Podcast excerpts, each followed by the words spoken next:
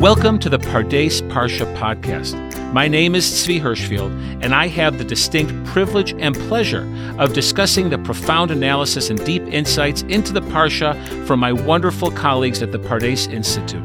So glad you could join us. Welcome, everyone. I have the privilege of being here with my colleague and teacher and my boss, just put that out there for everyone. Rabbi Dr. Meesh Hammer-Kossoy, the director of the Pardes Year Program, has joined us. Hi, Meesh. Hi, Tzvi.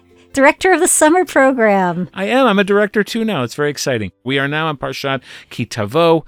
We're still in the midst of one of Moshe's great speeches to the Jewish people, and he's instructing them now. There's a lot of mitzvot. We're going to get a lot of commandments.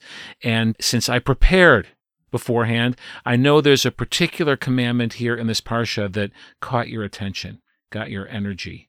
So tell us what you want to focus on today. It's Vidui Bikurim. Vidui Bikurim. Do you remember that Shabbaton? It was like five years ago we played the game with the six word memoir. I think I do. We were broken up into pairs and we had to interview each other and then we had to summarize the partner's life story in six words. And this week, it's like the four sentence memoir. So, Meesh, uh, help us out. For those of us who are not familiar, what is Bikurim and what is going on here? What's described here? Oh my gosh, thank you for asking that question because Bikurim is the first fruits. And did I mention to you that I'm a total sap? I'm a sap in general, but I'm a third generation gardener. That means my mother loved to garden and my grandmother loved to garden and I love to garden. And you take your first fruits, the things that you grow yourself, and you put them in a basket with a huge amount of pomp and circumstance and you bring them to the temple and then you tell a story. And that story is not a six word memoir, it's a four sentence memoir. And I'm really inspired, actually. Can I share it with you? Yes. Tell us about this text. You say, My father was a wandering Aramean. He went down to Egypt with small numbers and sojourned there. And there he became a great and very populous nation. The Egyptians dealt harshly with us and oppressed us. They imposed heavy labor upon us. We cried to Hashem, the God of our ancestors. And Hashem heard our plea and saw our plight, our misery, our oppression. And Hashem freed us from Egypt by a mighty hand, by an outstretched arm, by awesome power, by signs and portents, bringing us to this place and giving us this land, a land flowing with milk and honey. Wherefore, I now bring you the first fruits of the soil which you, Hashem, have given me. Okay, so first two things. That was the best dramatic moment that this podcast has ever had. All of you should make note of that. And second, I'm not wrong that we would recognize these verses from the Passover Haggadah. That's right. So just understand a person, they take their first fruits that they have grown in the land of Israel, and no matter where they live, it could be a long walk schlepping some That's of that fruit. Right. They might turn their grapes into raisins. They might turn their figs into wow. fig Newtons. But instead of popping those fruits into their mouth, which is what I would want to do, they are going to take these fruits and bring them to the temple.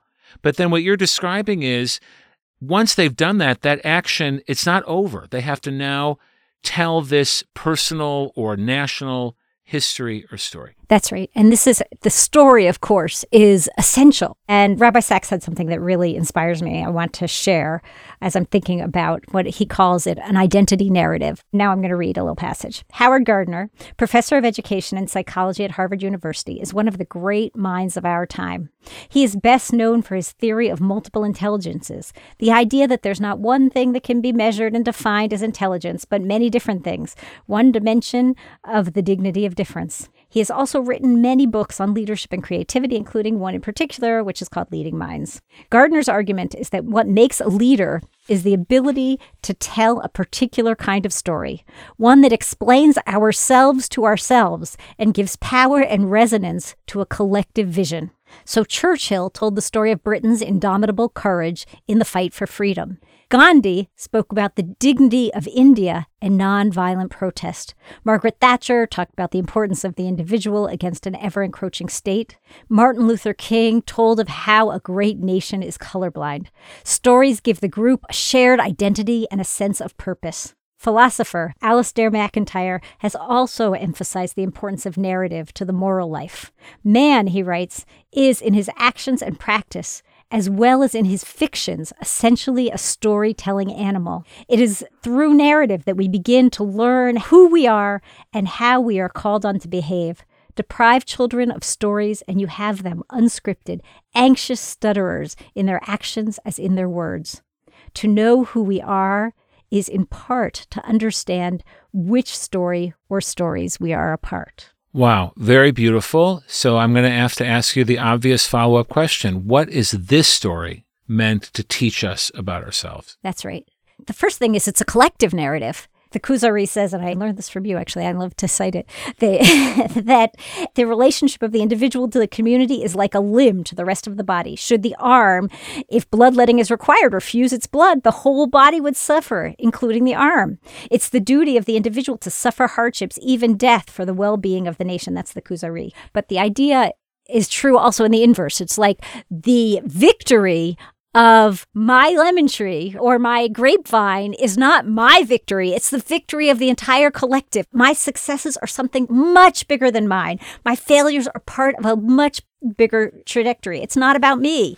It's about the dream, the promise that was made to Avram Avinu and the way that Yaakov had to put it aside. And then the Jews held on to it for those thousands of years and they came back. And here we are making that dream come true. And my grapes are not just about grapes. Well, let's come to that a little bit. So, number one, it's not my story, it's our story. Which, of course, I have to ask you, as someone who also values individualism and choice, how you make your own peace with that. But we'll get there. You don't have to panic about that one yet. But one piece is it's our story. And what would you say, in addition to the importance of being part of a collective, and a collective that, which you made very clear, is not just the current collective, it's the past collective, the future, Jewish people past, Jewish people future, Jewish people present. What are we saying? What are we meant to understand? What are the Jewish people about that we see from the story that I tell? First, we see humble beginnings right? It's like we started off Bimtemaat, a small group of people, and we were oppressed. And we also noticed that the story, which is our story and not my story is actually not even our story. It's actually about God. The central character, even Moshe doesn't make it in there. The main trajectory of the story is actually about how God made it all happen for us. And that manifests itself in the Mishnah. We have to let go. Of course, there's all the Mishnah in the third parak of the Mishnah. It's so beautiful. Talks about how all of Yerushalayim, everyone would come out to greet the people from wherever they were coming and welcome them and celebrate them. And you would have a flute that was playing before them until they got to the Temple Mount. And then they got to the Temple Mount, and even Agrippus the king. Of course, the Agrippus has a whole entourage. You know, you I would imagine, imagine as the king. I'm assuming he doesn't uh, fly solo. I've seen Biden come to visit Israel. It's like a lot of limousines and all of that. And then Agrippus gets off his donkey and he picks up the basket and he puts it on his shoulder and he walks to the temple court himself. And that's humbling. But then the, what's really humbling is he says, This is what I've got. This is what I'm bringing you, God. And then he takes it off his shoulders as if to say, like, I've carried it this far, but really you've done the main carrying.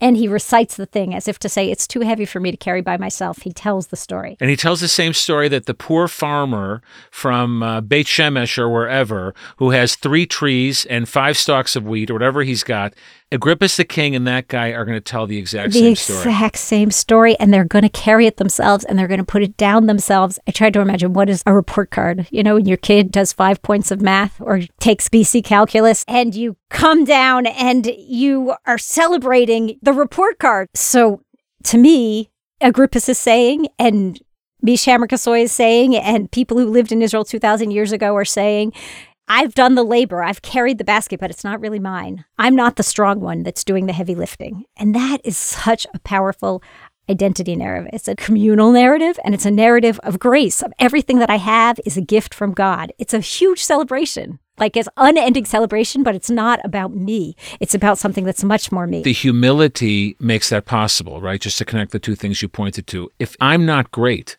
and the moment is great, then the greatness belongs to God right? In other words, by making myself small, I have made space to point out God's greatness. If it's about me, then it's not about God. And yet at the same time, by being the one or the people who get to make God great, there's like a tremendous privilege in that. That's like very exciting. I think others looking at that would say there's something demeaning. What, you're going to make yourself small? You're important too. And I think it misses the point. Within humility and gratitude, you get this tremendous, I think, this feeling of like accomplishment and worth. Veikud, I'm part of something that's so much bigger than me. I am part of this celebration.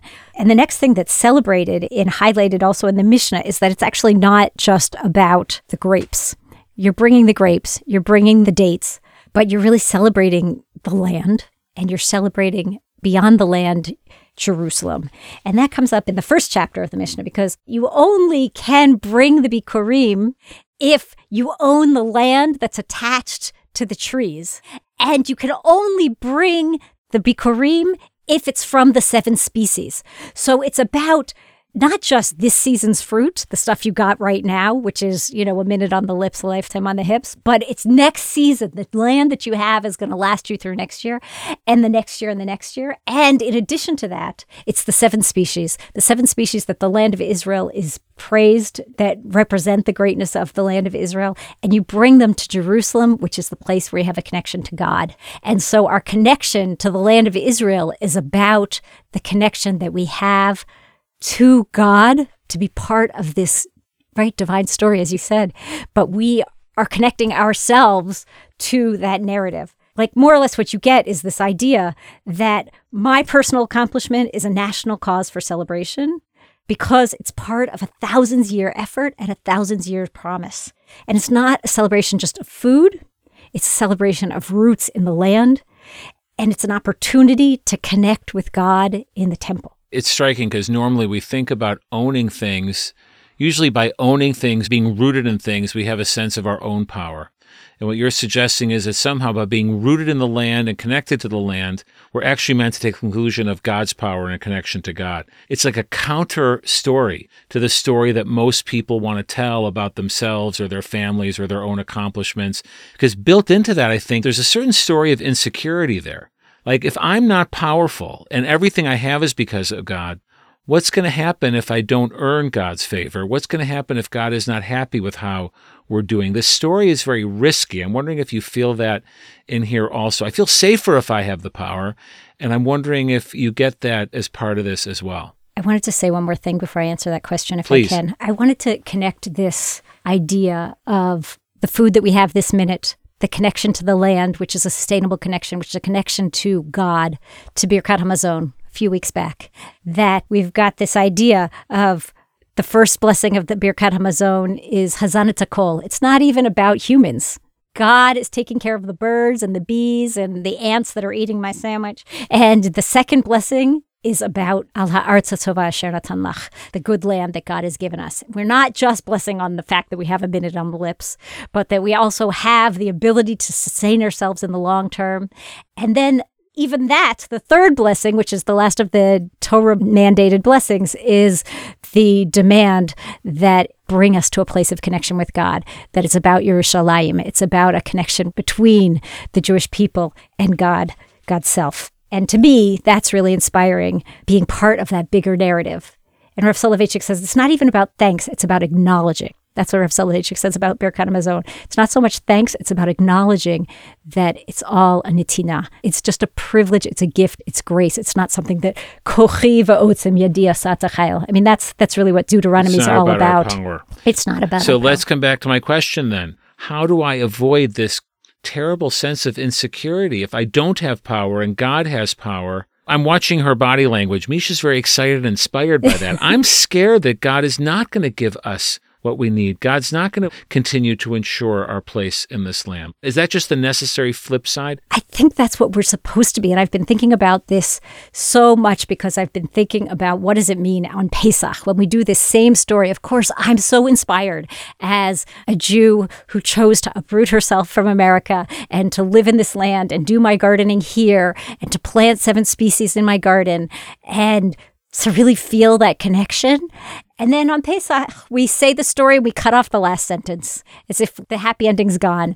But what you have when you cut off the last ending is the greatness of God. And what you're missing is the vulnerability. And you need that vulnerability when you live on the land because there's so much danger of kochi va'otzim yadi that my strength and my power are the ones that accomplish this country. And we see I don't want to be political, but we see how dangerous that sense of security can be. That when we think we're Balabite, that we're the owners of the land, and that we're the ones that are in charge of this country, that we can get arrogant. And that arrogance is exactly what God is trying to protect us from because God gave us this as grace and it's not ours. It needs so to be taken ultimately, care of Ultimately, our sense of being given a gift and being blessed and being humble if I understand what you're saying, it's one of the key recipes to us leading the moral and good life. That the arrogance and the lack of vulnerability and a sense of too much power actually yields pretty negative, dangerous consequences on the moral, ethical, and societal level. That's what the book of Deuteronomy says. So now I'm going to ask you a really hard question. What about the year when the crop is really terrible and all your beautiful garden has managed to produce maybe a fig half shriveled, whatever. You, I'm sure as a gardener, you've had better yields and worse yields. What do you imagine that farmer putting that little symbolic nothing into that basket and going up to the temple and telling this story. What do you imagine that struggle is like? I think it's about doing a lot of cheshbon nefesh, a lot of reflection and a lot of remembering about our vulnerability. Being aware of our vulnerability is actually essential. And we know from the modern state of Israel, you know, 1967 was a time where we were so filled with our own power and it came and kicked us right back because that arrogance is so dangerous and we just have to be so careful. So, a little bit of a bad season. This year, my grapes didn't work. So, let's come back to the other question I wanted to ask you. As someone who really appreciates the individual, are you worried or disappointed that in this story that we tell, there really is no I? And I'm wondering, you know, what your thoughts are about that. I certainly, it wasn't lost on me that the last time I was here, I recorded Matot Masei and we were talking about making space for every individual. And this is like a total collectivism. It's on record, folks. You can't even deny it at this point. I think that one's even gone out. So uh... the thing that's so good about me is that I'm a collectivist. I'm a Talmudist, and Talmudists don't believe in consistency. There's that, it can be inspiring, and that can be inspiring. I think that our lives are so much richer when we're part of the collective narrative. And that doesn't mean that there's not also room for my three trees and my role in this collective, which is essential. I was even going to suggest that you're talking about this Parsha from your perspective and where you take it, how it inspires you, that's your piece of the story. We could all say those same four sentences or five sentences, but we could apply them and think about them in very unique ways. And I'm just wondering if you connect on that level that your midrash is the way your story finds its way into this collective story. No question about it. I'm totally moved by the collective story. And I think the challenge is to work with people, including my own children, who are less moved by the collective story than I am. Really? I'm surprised. Your children grew up here. This has been their. And they're moved by it. But you're saying you're the one who's like most excited. I'm for on being part of this but I am passionate about Pardes and making space for everyone to walk their own way. So you're passionate about everything, is what you're saying. it's really unique. You're really able to embrace these I wouldn't say radically different, but certainly opposing ways of being and thinking about the world, but you make them fit for yourself all at the same time. That's really quite a gift. It's all from God. It's all from God. See, she's humble even into this very moment. Let me ask you another follow up question before you run away back to your more important work. We don't have a temple and we don't really have Bikurim anymore. Are there ways or tools you think that we can sort of absorb this even in an age of where technology seems to teach us I can have everything I want when I want it right away and everything's at my fingertips. Mm. And I'm wondering what are sort of the tools even that you use to remind yourself of this humility, the sense of being blessed, the sense of being part of a communal national blessing. Wow. Life is humbling, isn't it? It can be. gardening is humbling and with the patience that comes with gardening and the anticipation which is part of this narrative of identifying your bikurim before you pick them and waiting for them to grow and then you know maybe they'll come out well and maybe they won't come out well which is something with my grapevine that's always up to the last minute you know they can wither and praying doing a lot of praying these days for our collective vision and there's humility there, not just the humility of it's all from God, but also the humility of I feel passionate about my truth, but to also be able to hold back on that truth and make room for other people's truths and entertain the possibility of not being 100% right and coming to compromise for the sake of the collective. Well, that's the challenge here when we focus on the collective. Because I agree with you. On the one hand, it's very beautiful, right? I'm not isolated. I'm not alone. I'm not in this world all alone. I am part of something greater than myself. And we have this national project that we're all about. But of course, at the same time, that approach comes with terrible risk because suddenly what I want to be a part of and to achieve is dependent upon you and that person and that person and that person all trying to lift the basket with me. And we're confronted all the time in the ways that we don't agree on the basket or the fruit or where to bring the basket or who's the Kohen to accept the basket or what story we tell. And so I feel like it's always my job to bring you down. I'm not trying to bring you down, but that this challenge of the collective that we're living can also in a way can make me feel isolated in the sense that I can't have it the way you're powerless because you see the truth. We see the truth, and everybody, and and it's not all. I know, but I really way. do. That's the difference. But in other words, I feel like in all of this passion, there really is a potential to set us up for a real sense of I don't want to say hopelessness, but I'm going to say hopelessness. Absolutely not. Humility. God is going to stick with us, and we're going to keep plugging away, and we are going to keep. Not every grapevine is going to come to a bumper crop, but some do come to a bumper crop, and that's the work that we have. Tzvi. It's a tough world, but we are at a historic opportunity. I mean, not only is it collectivist, it's also incredibly Zionist this week compared to Matot Masei. But I'm so inspired by living in this historical moment 75 years to Medinat Yisrael and the chance to walk that walk and to build that dream and to make it happen in an enduring way. Wow, I really can't think of a better way to end than that one. It comes with a tremendous challenge, right? Our optimism, our gratitude, our humility, our sense of connection, they really do all require what you've laid out for us an ability to not live only in our own little narrow, private, confined space of worries and desires and hopes, but to really, as you said, I'm going to tell our story and not always be focused on my personal story. And I need that reminder, I guess, all the time, my own way, right? Someone told me that 70% of our thoughts are about ourselves. Oh my gosh. Which, and I'm surprised Selfing. it wasn't higher. I have a friend who calls it selfing. selfing. Yeah, I'm surprised it's not higher. And I think you're right. Devarim is trying to pull us away from that. It knows we're going to fall into that as soon as we have our own nachala, right, our own little portion, and it's challenging us all the time to get beyond that. And from what you're telling us, we are now engaging that challenge again with the opportunity to engage that challenge. But it's not Specifically at this time of year, as the high holidays are coming up, and in this tough world, which keeps knocking us down and challenging us. But to quote you, God is with us and God's going to help us out. That's right. And we have the zchut, the opportunity to keep trying. It's a real privilege. Wow, that is Together, beautiful. you and me. Okay, we're going to do it. If not now, then by next week we'll have it all figured out. Wow, Meesh, thank you so much. That was really inspiring. A little scary, but definitely inspiring. Thanks, Tzvi. Thanks for sharing it with me. Okay, everybody, thanks for listening. Shabbat Shalom. We'll see you next week. Thank you for tuning in to the Pardes Parsha podcast, recorded here at Nomi Studios in Jerusalem. We hope you enjoyed this week's episode and gained some new insights and perspectives on the Torah portion. Don't forget to subscribe to our podcast on your favorite streaming platform and leave us a five star review if you enjoyed the episode. Your feedback helps us reach more people with these important conversations. Thanks again for listening, and we look forward to exploring the Torah with you again next week on the Pardes Parsha podcast. Shabbat Shalom.